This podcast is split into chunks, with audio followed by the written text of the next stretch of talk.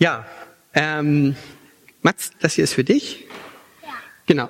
Als Mama dir gesagt hat, dass ich heute predige, was hast du dazu Mama gesagt? Ähm, dass ich von Gott Du, erzähle. du musst da reinsprechen.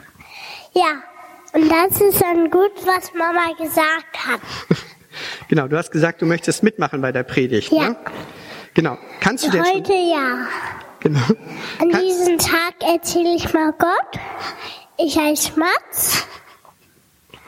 Äh, dann kann Papa mir helfen, Gott zu sagen, was Gott übelst macht. was weißt du? Mats, was. Mats, was weißt du denn von Gott? Papa, Ja. ähm, kannst du mitmachen, was ich von Gott erzählen wollte? Du wolltest, glaube ich, erzählen, wo Gott wohnt. Ähm, kannst du mal mitmachen? Ja, Papa? Genau. Du wolltest doch sagen, Ja. wo Gott wohnt. Wo wohnt Gott denn? Ähm, im Himmel. Und was macht er da? Da passt er auf uns auf. Aber für welchen Gespräch? Da ist nicht die Predigt für heute. Ach so. Was ist denn die Predigt für heute? Das ist die Predigt, was ich erzähle. Okay. Und was ich erzähle, das ist dann gut, wenn das ist. Und das von Gott ist was hoch und tiefes. Und jemand ist es damit einverstanden. Ach ja, Papa hilft mir. Ja. Bist du jetzt fertig, Mats? Dann kann ich weitermachen, ja? Ja, und Gut. am Ende, wenn du fertig dann bin ich. Nee, ich glaube, dann geht das Programm weiter. Aber das hast du, hast du richtig toll gemacht. Guck mal, die klatschen für dich. So. Ge- Gehst du zu Mama? Ja, so wie wir es besprochen haben?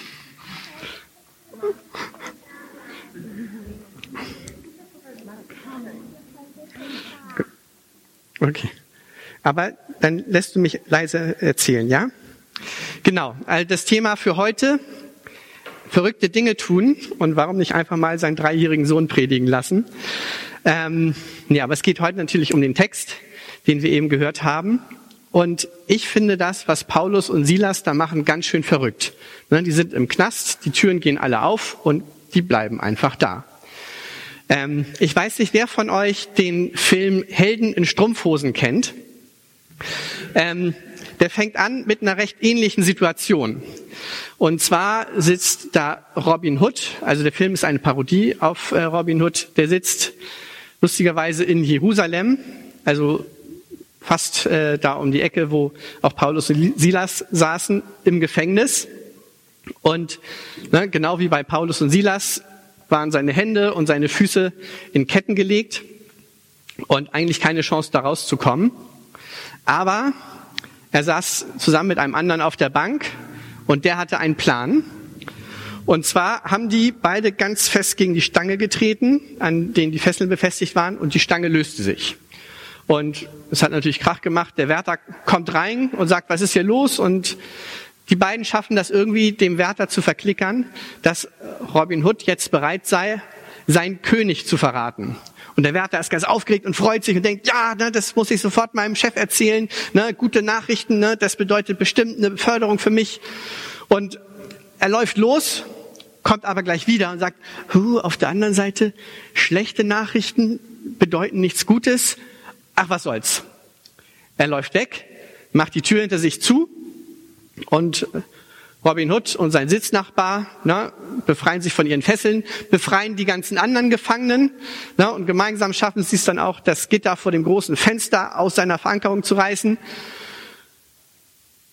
Der Gefängniswärter kommt zurück in den Kerkersaal und der Raum ist komplett leer. Und der Wärter weiß, oh je, jetzt stecke ich richtig tief in Problemen. Ähm, Natürlich ist diese ganze Szene in diesem Film, ne, weil es eine Parodie ist, sehr quatschig und sehr klamaukig. Aber in einem Punkt finde ich sie deutlich realistischer als ähm, die Geschichte von Paulus und Silas. Nämlich als die Gefangenen die Möglichkeit haben zu fliehen, da machen sie das. Und ich glaube, ne, das ist eigentlich ne, ganz natürlich, ne, wenn man in so einer Situation steckt, dass man da raus will. Heutzutage würde man dann vielleicht noch überlegen, Moment mal, wenn ich jetzt abhaue, wie groß ist die Wahrscheinlichkeit, dass die Polizei mich wiederfindet und ähm, ne, ich dann nochmal eine äh, höhere Haftstrafe krieg für das Ausbrechen. Aber ich glaube, das war damals überhaupt gar kein Thema.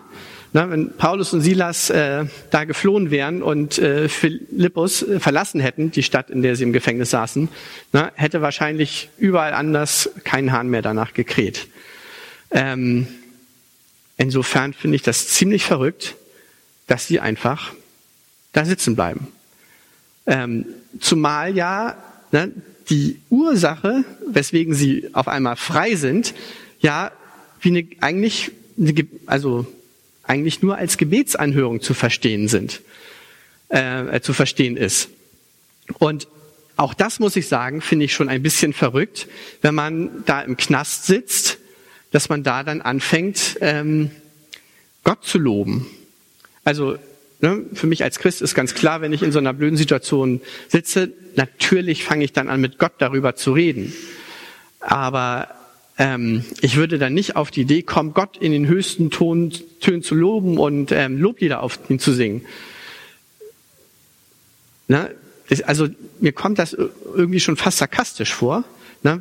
wenn man dann Gott sagt, ja, also mir geht's gerade richtig schlecht, ne? mir tut alles weh, weil ich ausgepeitscht worden bin. Ich sitze hier im Gefängnis, ne? mir ist kalt, ich bin gefesselt, ich kann mich nicht richtig bewegen, ich sitze auf dem harten Fußboden. Aber Gott, du bist so großartig, du bist so toll und ich liebe mein Leben. Wirkt irgendwie komisch auf mich.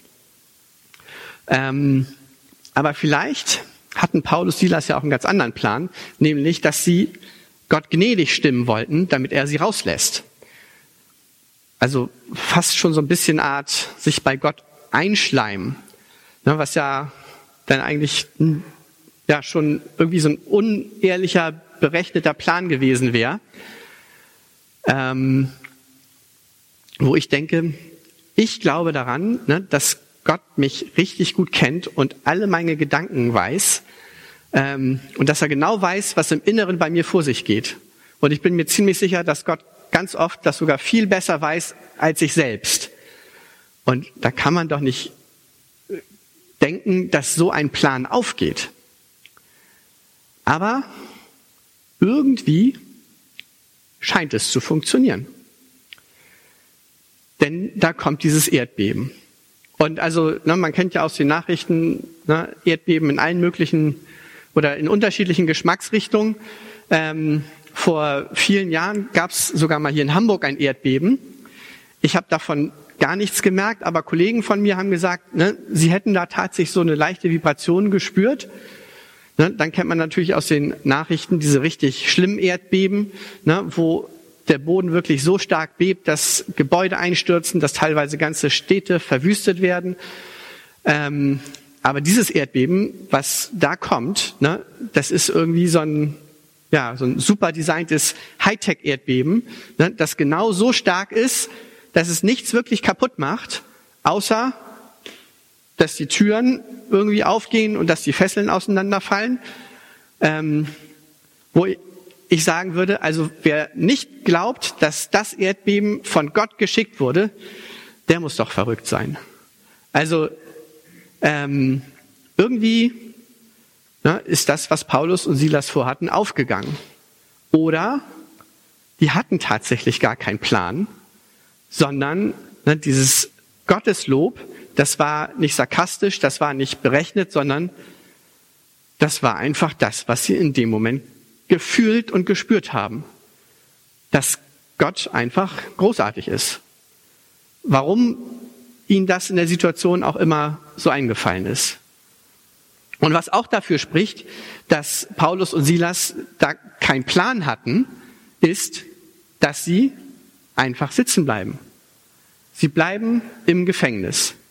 Und offensichtlich nicht nur das, ne, sondern sie sorgen auch noch dafür, dass die ganzen anderen Gefangenen mit ihnen im Gefängnis bleiben.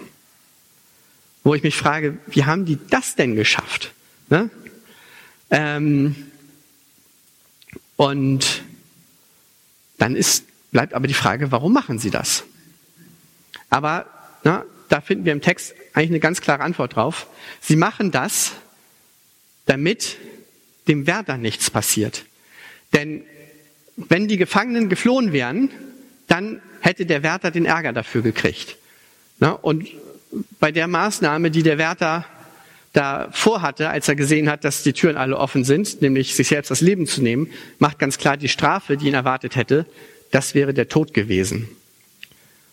Na, wahrscheinlich vorher mit viel Verschmähung und Folter und um dem zu entgehen, wollte er sich lieber selber töten. Und Paulus und Silas, die sorgen dafür, dass er das nicht tun braucht, dass ihm nichts passiert. Und ne, nicht nur, dass sie sozusagen ihr eigenes Wohl unter das Leben des Wärters stellen.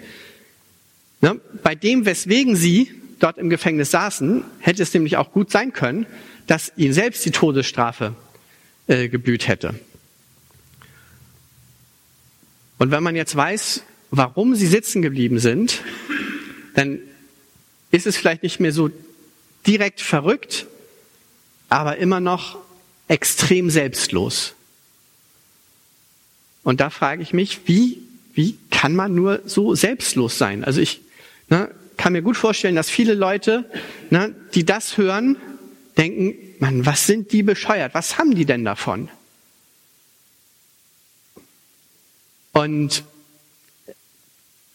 ich habe mich gefragt, warum sind sie so selbstlos? Und ich habe ja eben überlegt, ob Paulus und Silas vielleicht einen Plan hatten und bin aber von dem Gedanken abgewichen, aber mir kam dann ein anderer Gedanke. Ich glaube nämlich, dass bei dieser Geschichte Gott einen Plan hatte. Ich weiß nicht genau, wo der Plan von Gott bei dieser Geschichte einsetzt. Also wenn man sich mal ein bisschen so die Vorgeschichte anguckt, warum Paulus und Silas überhaupt im Gefängnis landen. Ähm, das war so, dass sie einer Sklavin einen sogenannten Wahrsagergeist ausgetrieben haben. Also da war eine Sklavin, die war irgendwie von einem Dämon oder sowas besessen und konnte dadurch wahrsagen. Und die Besitzer dieser Sklavin haben damit natürlich ähm, gut Geld verdient, indem sie diese Dienste der Sklavin anderen Leuten angeboten haben. Paulus hat diesen Geist vertrieben. Und damit war natürlich auch die Geldquelle für die äh, Besitzer der Sklaven weg. Und die fanden das natürlich nicht so gut und waren stinksauer auf Paulus und Silas und haben deswegen bei den Stadtältesten die beiden angeschwärzt und gesagt, hier, das sind Juden, was gar nicht stimmte. Paulus und Silas waren Römer. Ne, und ähm, die verbreiten hier Unruhe. Die lehren hier Sachen, ne, die komplett ne, gegen das äh, stehen, wogegen wir sind. Also ne, die verbreiten nicht Unruhe im Sinne von, die machen hier Krach, sondern ne, das geht schon in Richtung Revolution. So, und völlig ungeprüft wurden die beiden dann ne, ausgezogen, geschlagen, ins Gefängnis geworfen, ähm, waren ganz unten angekommen und dann passierte diese Geschichte. Und nachdem sie dann sitzen geblieben sind und den Wärter gerettet haben, ging das ja noch weiter. Denn der Wärter hat gesehen, da ist irgendwie mehr passiert als einfach nur ein Erdbeben. Ne, dass Paulus und Silas da geblieben sind, das war schon erstaunlich. Aber dass sie auch es geschafft hatten, die anderen dazu zu bewegen, im Knast zu bleiben, ne, das war ganz klar ein Zeichen dafür, dass Paulus und Silas da einen guten Draht nach oben hatten, dass die mit einer Macht im Bunde stehen, ne, die wahrscheinlich größer ist als alles das, was die Menschen sich damals sonst ähm, vorgestellt haben. Und das ist wahrscheinlich auch das, was die anderen Gefangenen gesehen haben. Die haben ja mitgekriegt, wie Paulus und Silas da angefangen haben, Gott zu loben. Noch dazu mitten in der Nacht. Und die haben auch mitgekriegt, dass daraufhin dieses Erdbeben kam. Und wahrscheinlich ist genau das der Grund, weswegen sie dann auch auf Paulus und Silas gehört haben. Und das alles erkennt der Gefängniswärter und fragt Paulus und Silas, sagt mal, wer ist das, mit dem ihr da im Bunde seid? Ne, der, der spürt, dass da was Besonderes gibt und will das auch. Was muss ich tun, damit ich gerettet werde? Und als Paulus und Silas dann sagen, ne, erkenne Jesus Christus als dein Herrn an, ne, da ist das für den Gefängniswärter sofort ohne Zweifel klar, ne, dass genau das stimmt, nämlich dass Jesus der Herr ist, durch den wir alle gerettet werden. Und deswegen glaube ich, dass Gottes Plan spätestens bei dem Lobgesang, ne, der die ganzen anderen Dinge be, ähm, bedingt, angefangen hat. Aber wer weiß, vielleicht auch schon früher. Wenn Gottes Plan schon früher angefangen ist, hat, dann bedeutet das im Prinzip, dass Gott dafür gesorgt hat, dass Paulus und Silas im Knast landen, nur um den Gefängniswärter und seine Familie ähm, zu sich zu holen sozusagen. Und muss ich sagen, das ist ein ganz schön krasser Gedanke, ne? was für ein Aufwand Gott dafür treibt, um jemanden von sich zu überzeugen, um sich jemanden anderen zu offenbaren. Aber es ist natürlich auch großartig, dann darin zu sehen, wie wichtig Gott jeder einzelne von uns ist. Wenn Gottes Plan aber tatsächlich erst später angefangen hat, als Paulus, schon im Silas, Paulus und Silas schon im Gefängnis saßen, dann zeigt es eine andere Seite von Gott, nämlich, dass Gott wirklich aus jeder Situation, egal wie verfahren sie auch zu sein scheint, etwas Gutes ähm, machen kann. Ähm, das sind auf jeden Fall zwei Dinge, die wir hier über Gott sehen können. Entweder das eine oder das andere. Ähm, wie es genau auch war, ich denke auf jeden Fall, dass beide Seiten von Gott da sind, dass es beide Seiten von Gott gibt. Ähm, was ich aber trotzdem erstaunlich finde, ist, dass Paulus und Silas ne, bei diesem Plan von Gott mitmachen. Ne? Und man kennt ja noch viele andere Geschichten, ne, wo Leute auch vielleicht komische Dinge tun, ne, wo die aber vorher von Gott informiert werden. Passt mal auf, Leute, ich habe das und das vor, das wird so und so laufen, das ist der Plan. Davon steht hier in diesem Text gar nichts, dass Paulus und Silas Bescheid wussten. Ja, und was sie hier durchmachen müssen, ist natürlich auch schon ganz schön heftig. Das heißt, es ist, ich finde es einfach bemerkenswert und erstaunlich, ne, was Paulus und Silas hier für ein Gottesvertrauen beweisen. Ähm, nicht nur, ne, dass sie, als sie im Gefängnis sitzen, wirklich voll und ganz darauf vertrauen, ne, dass Gott weiterhin alles im Griff hat und dass alles irgendwie gut werden lässt, ne, sondern sogar, als es scheint, dass Gott ne, die Situation geklärt hätte, halten sie trotzdem irgendwie an dem fest, was das Richtige ist. Nämlich ne, dafür zu sorgen, dass das Leben des Wärters verschont bleibt. Und ich weiß nicht, wie es euch geht. Bei mir ist es auf jeden Fall so, vom Kopf her habe ich das komplett verstanden. Ne, ich glaube an Gott. Ich glaube, dass Gott allmächtig ist, dass er alles geschaffen hat, dass er alles in der Hand hält und dass er wirklich alles tun kann und alles dafür tun wird, dass ich nicht zugrunde gehe. Und ich glaube auch, dass wenn es für mich hier auf der Erde irgendwann mal vorbei ist und ich sterbe, ne, dass es dann ähm, für mich nur schöner wird, weil ich dann bei Gott bin und dass das mindestens bedeutet, dass alles Leid, was ich vorher hier irgendwie erfahre, keine Rolle mehr spielt. Mats, nee, jetzt nicht. Ähm, das, das glaube ich wirklich. Aber dieser Glaube ist bei mir hier im Kopf auf jeden Fall ganz klar. Für mich ist es ganz logisch, dass es so sein muss. Ähm, aber meine Lebensberaterin sagt immer, ne, zwischen hier und hier, ne, das sind die längsten 50 Zentimeter des Universums, ähm, so wie das bei Paulus und Silas wirklich ähm, gefühlte Realität ist, da bin ich noch weit von entfernt. Und ich ne, merke das bei mir immer wieder, wie mich ne, ähm, Dinge hier auf der Erde, oft auch irgendwelche materiellen Sachen, ne, immer wieder richtig, richtig runterziehen.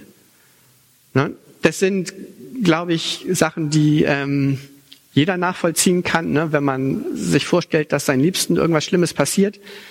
Ähm, das ist einfach ein Gedanke, der nur ganz, ganz schwer auszuhalten ist. Ähm, und es sind aber auch teilweise wirklich Sachen, ne, wo man schon eine Woche später denkt, das ist doch eigentlich völlig Banane. Und gerade wenn man das dann irgendwie ne, in der ganzen Unendlichkeit des Universums betrachtet, ähm, völlig belanglos. Ähm, zum Beispiel ähm, ist mir letztes Wochenende was passiert. Und zwar habe ich, als ich mich viel zu spät um meine Buchhaltung gekümmert, festgestellt, dass ich für das komplette Jahr 2019, ist es zum Glück noch nicht ganz zu noch Umsatzsteuer nachzahlen muss, weil ich vergessen hatte, meine Voranmeldung abzugeben. Und ich hatte vorher geguckt, äh, wie es auf meinem Konto aussieht und war ganz zufrieden. Also ähm, zwar im Dispo, aber so, dass es beim nächsten Gehaltseingang ausgeglichen werden äh, würde. Ähm, also nicht super, aber ich sage nochmal im grünen Bereich. Und mit dieser Steuernachzahlung war das auf einmal, sah es auf einmal völlig anders aus. Ich hatte dafür auch kein Geld zurückgelegt. Ähm, dann steht auch noch im nächsten Monat die nächste Einkommensteuervorauszahlung an, also nochmal wieder Geld weg. Dafür hatte ich schon Geld zurückgelegt. Ähm, davon war, ist aber schon die Hälfte weg, wegen einer tatsächlich unerwarteten Steuernachzahlung für 2017. Und mich hat das in dem Moment richtig runtergezogen. Ich war, ich war, war richtig erschüttert. Ähm, insbesondere, weil wir eigentlich überlegt hatten, uns einen neuen Grill zu kaufen und äh, diese Anschaffung ist jetzt auf jeden Fall erstmal vom Tisch. Ähm, und ja, also äh, in dem Moment na, oder für den Tag war meine Stimmung wirklich erstmal unten. Und natürlich habe ich auch an Gott gedacht, aber ich habe nicht gedacht, Gott, du bist so toll, sondern ich habe gedacht, Gott, warum muss mir sowas immer wieder passieren? Und ich bin sehr dankbar, dass Gott darauf nicht angemessen reagiert hat. Denn sonst hätte er mir gesagt, weil du Volltrottel dich immer zu spät um deine Steuersachen kümmerst. Ähm, das ist ein hausgemachtes Problem. Da bist du selber schuld. Ähm, das äh, habe ich inzwischen auch selbst erkannt zum zigtausendsten Mal. Ähm, und wenn ich jetzt drüber nachdenke, ja, es, es ist ärgerlich, es, es ist blöd, ne? ich bin jetzt, wollte eigentlich ne, mein Dispo abbauen, jetzt ist es wieder viel größer geworden, es dauert wieder ein paar Monate, bis, ähm, bis ich da wieder hinterhergekommen bin. Aber es ist nicht existenzbedrohend, ähm, es ist in keinster Weise irgendwie lebensbedrohend, ähm, aber trotzdem ne, hat es mich erstmal richtig runtergezogen. Und ich weiß nicht, wie das bei euch ist, ob ihr sagt, ne, ich bin da eher bei Thies oder ob ihr sagt, ich bin da eher bei Paulus oder ob ihr sagt, ich bin irgendwo dazwischen. Ähm, auf jeden Fall wünsche ich uns das allen, ne, dass wir immer weiter dahin kommen, dass wirklich das, was wir vielleicht erst nur im Kopf verstanden haben, dass das auch immer weiter runterwandert und wirklich gefühlte Realität für uns wird, dass wir wirklich ähm, ja ein, ein solches Gottesvertrauen bekommen, ne, dass wir mit den ganzen irdischen Dingen, mit dem Leid, mit den schweren Sachen, die uns hier passieren, ähm, gelassener und entspannter umgehen können und dass wir vor allem auch immer mehr lernen, wirklich auf die ganzen schönen Dinge ähm, zu schauen. Ne? Weil wenn ich jetzt meine finanzielle Situation, ne, die immer wieder so ein bisschen bedrückend und ärgerlich und lästig ist, ähm, gucke, aber im Gegensatz dazu anschaue, ne, was alles Schönes in meinem Leben ist, ähm, dann ist das Schöne tatsächlich das, was ähm, deutlich überwiegt. Ähm, und es gibt noch eine zweite Sache, die ich mir wünsche, dass die bei mir so wird wie bei Paulus und Silas, nämlich, dass ich in der richtigen Situation weiß oder dass ich in einer solchen Situationen weiß, was das Richtige ist. Na, so wie Paulus und Silas, also es steht ja nicht dem Text, ob sie überlegt haben, was sie machen, aber ich vermute, dass es tatsächlich so war, dass den beiden einfach ne, durch den Heiligen Geist von Gott gegeben einfach klar war, dass es in dem Moment richtig war, nicht wegzulaufen, ne, sondern die Situation, in der sie waren, auszuhalten, sie mit Gott auszuhalten, damit Gott daraus ne, diese tolle Bekehrung des Wärters entstehen lassen konnte. Und ich glaube, ne, wenn, wenn wir das schaffen, immer weiter zumindest in die Richtung von Paulus und Silas zu kommen und ähm, wenn wir auch schaffen, das andere Menschen zu äh, andere Menschen erkennen zu lassen und es immer mehr Menschen gibt, die anfangen, Gottes Liebe weiterzugeben, indem sie verrückte Dinge tun. Ich glaube, dann ähm, kann es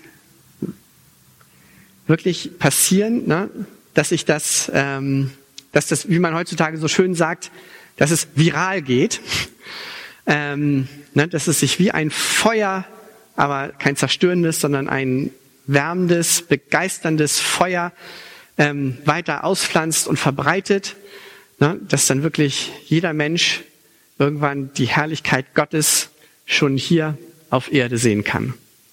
Das wünsche ich mir, dass das passiert. Amen.